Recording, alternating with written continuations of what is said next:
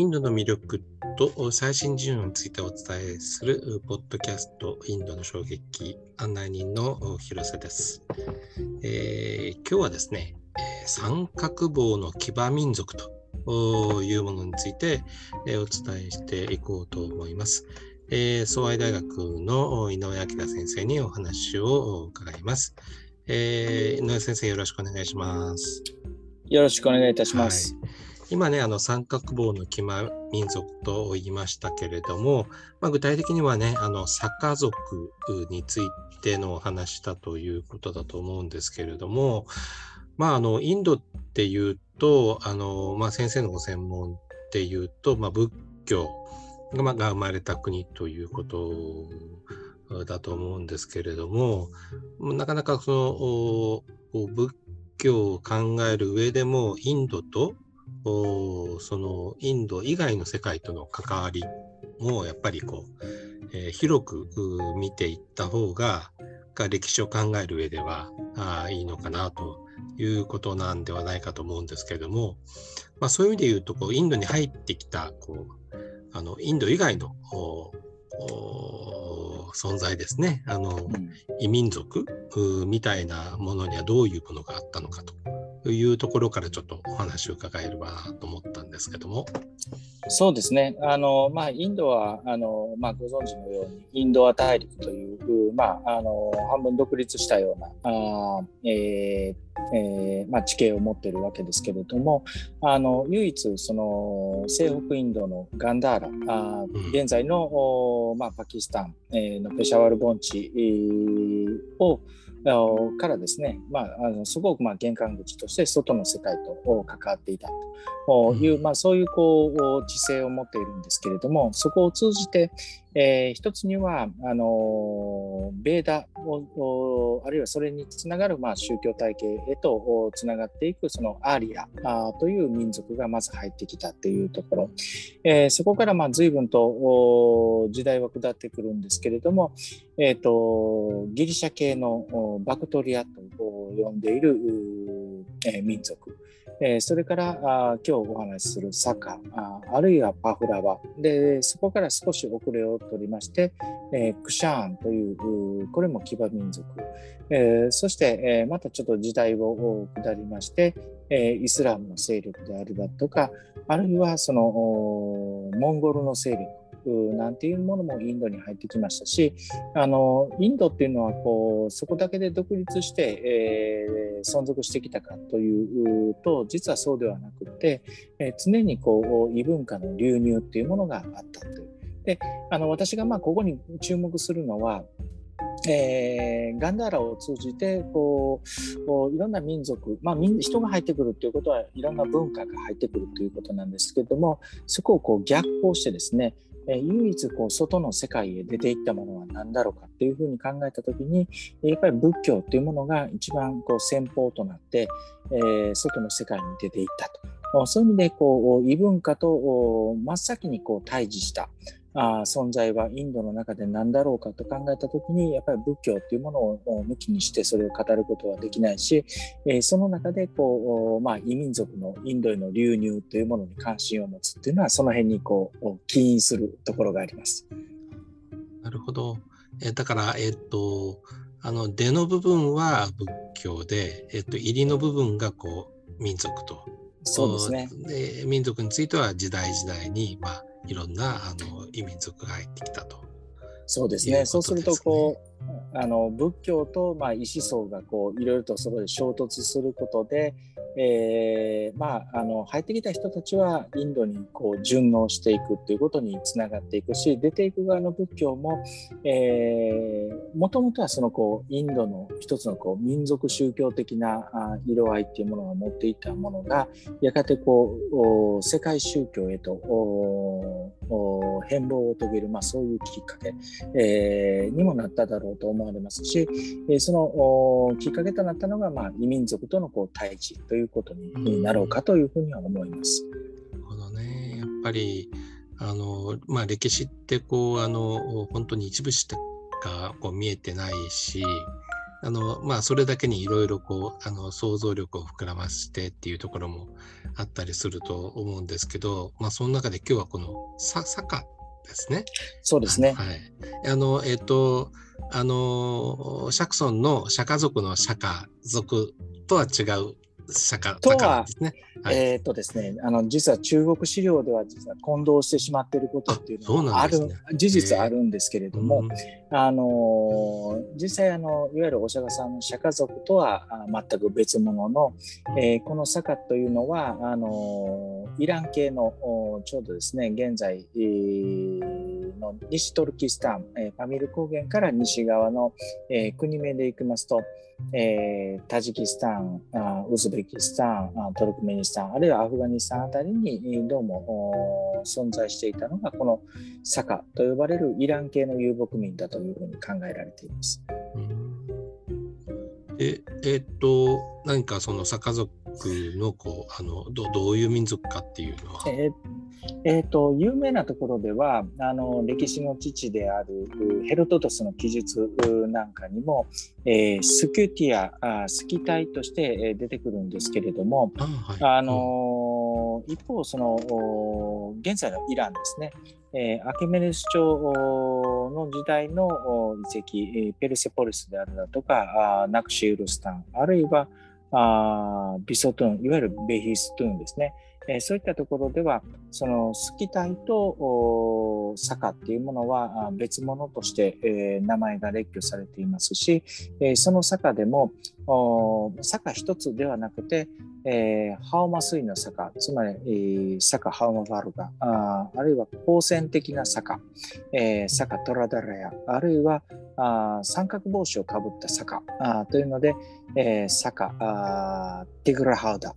というような名前が、えー、列挙されていたり、えー、これら連中はその当時、えー、アケメネス朝を支配していた王に、えー、兆候を何か貢ぎ物を持って、えー、使えていたあというふうに伝えられています。で、えー、その、はい、はい、うんだから、えっ、ー、と、まあ、薬というか、あの、をまってたりとか、あの、戦士であったりとか、で三角帽子っていうのもなんかすごく特徴的ですね。一つのあの大きな、えー、この坂を特徴づけるものですね。あの他にはあまりこう三角帽子をかぶったものがいなくて、えー、わざわざその坂だけがこう三角帽子をかぶっているということは、まあ、彼らの一つの大きな特徴というふうに描かれていると思います。でまあその坂が、えー、後イランに入っていて、まあ、仏教というものにこうかかっていくことになってくるという流れになってくるわけですね。で、その、えっ、と、こう、えー、まあ、ガンダーラっていうとね、仏教遺跡、まあ、しかもその、えっ、と、あの西洋のあの彫刻の影響を受けてるというか、あの、えー、特徴のある仏像でも知られてるかと思うんですけども、こう仏教とのこう坂との関わりっていうことでいうとどういうことになるんでしょうか？えー、っと、まあ、あの、如実に現れるものとしては、まあ、一つにはその、えー、ストゥーパ信仰ですね。もともとそのお釈迦さんのその遺骨を祀ったそのストゥーパと言われるその、えー、建造物の多くをこの坂がですねガンダールに、まあ、建造しているというところの中で、えーまあ、そういうこうストゥーパ信仰に、えー、この坂が関わったということと、えー、もう一つはあの仏教のガードマン的な、えー、日本でいうと仁王さん的になるんですかね、えー、そういった、そのこうガードマンとしての役割というものの中で仏教とこうかかってくるというのがあります。えー、ただですね、あのまあ、そういう形で、えー、関わった坂ももちろんいてるんですけれども、あのまあ、ちょっと時代が下りまして、えーと、紀元、えー、頃になってくると仏教においてはこう大乗仏教という、まあ、大きな思想改革運動が起きるわけですね。で、まあ、これはこう中国日本へと広がっていくという流れを持っているんですけれども、まあ、そういったこう、まあ、大乗の思想改革であるだとかあるいはその後ですね、えー、紀元後1世紀後半ないし2世紀前半、えー、今問題にしているこのガンダーラというところとそれから、えーと、マトゥラというところで、えー、初めてブッダの姿を人間で、えー、の姿で表す、まあ、仏像というものがあ出来上がってくるんですけれどもなぜそのこう仏像が出来上がったのかっていうのはあ、まあ、よく言われるのは、えークシャーン、まあ、その当時インドを支配していたクシャーンという民族と、まあ、仏教の関わりという中で、えー、説明されるんですけれどもそのこう、まあ、下地といいますかね、えー、前段階といいますかあそういったものが、まあ、どうももう少し古く遡って、えー、坂の時代、えー、坂がインドに入ってきた時代に、えー、見て取れるんじゃないか。えー、それはあのえー、パキスタン北部のこうチラス渓谷に描かれるこう線画なんかを見てみてもどうもそういうことが言えるんじゃない。そういったこう下地の上に、えーえー、出来上がっているっていうことをこう考えてみるとあの先ほど言いましたその大乗の起源であるだとかあるいはその仏像の起源なんていうものの、えー素地というものがすでにこう、えー、坂の時代にこう見て取れる。そういう意味では、そのこう、まあ、過渡期といいますかね、変革期というものを探る上でも、この遊牧騎馬民族であるこの坂の動向を探るというのはそうですね歴史の舞台の上にはなかなかこう登ってこないけれども実は歴史の変革を見る上では面白い存在というか興味深い存在だというふうに言えるかなと思います。なるほどなんかあの、えっ、ー、と、こう、坂について、こう、あの、えー、知るための、こう、あの、えー、まあ、えー、まあ、遺跡だとか、あのそういったものは他のところでも見つかってたりとか坂に関する、えー、あの情報とかお話とかで、えーと、面白そうなものって他にもあったりするでしょうか？そうですね。あの、まああのまあ、よく見れるところではあの中インドにあるストゥーパ遺跡のこうサーンチーという遺跡。これのまあ第一棟のえー、北門の、まあ、西柱のこう東面にこう仏徳用図っていうのがあるんですけれども、えー、それにこうあのおそらくまあこの産地のこう仏塔のこう落慶法要というものが行われた場面を描いただろうというふうに考えられるんですけどもそこに、えー、坂が描かれるというところですね。で興味深いのはこの坂が、えー、アウロスという日本の笛を2つのこう笛を吹いているこれを奏でることで、えーまあ、仏塔を供養しているというそういう姿が描かれます。面白いですね。なんかいろいろと想像力をかきたてられるっていう感じがしますけれども。ちょっとまたあの最後に改めてなんですけれどもこう、えーと仏教とこうまあ、のインドでのこう仏教と釈迦というの関わりというか、あの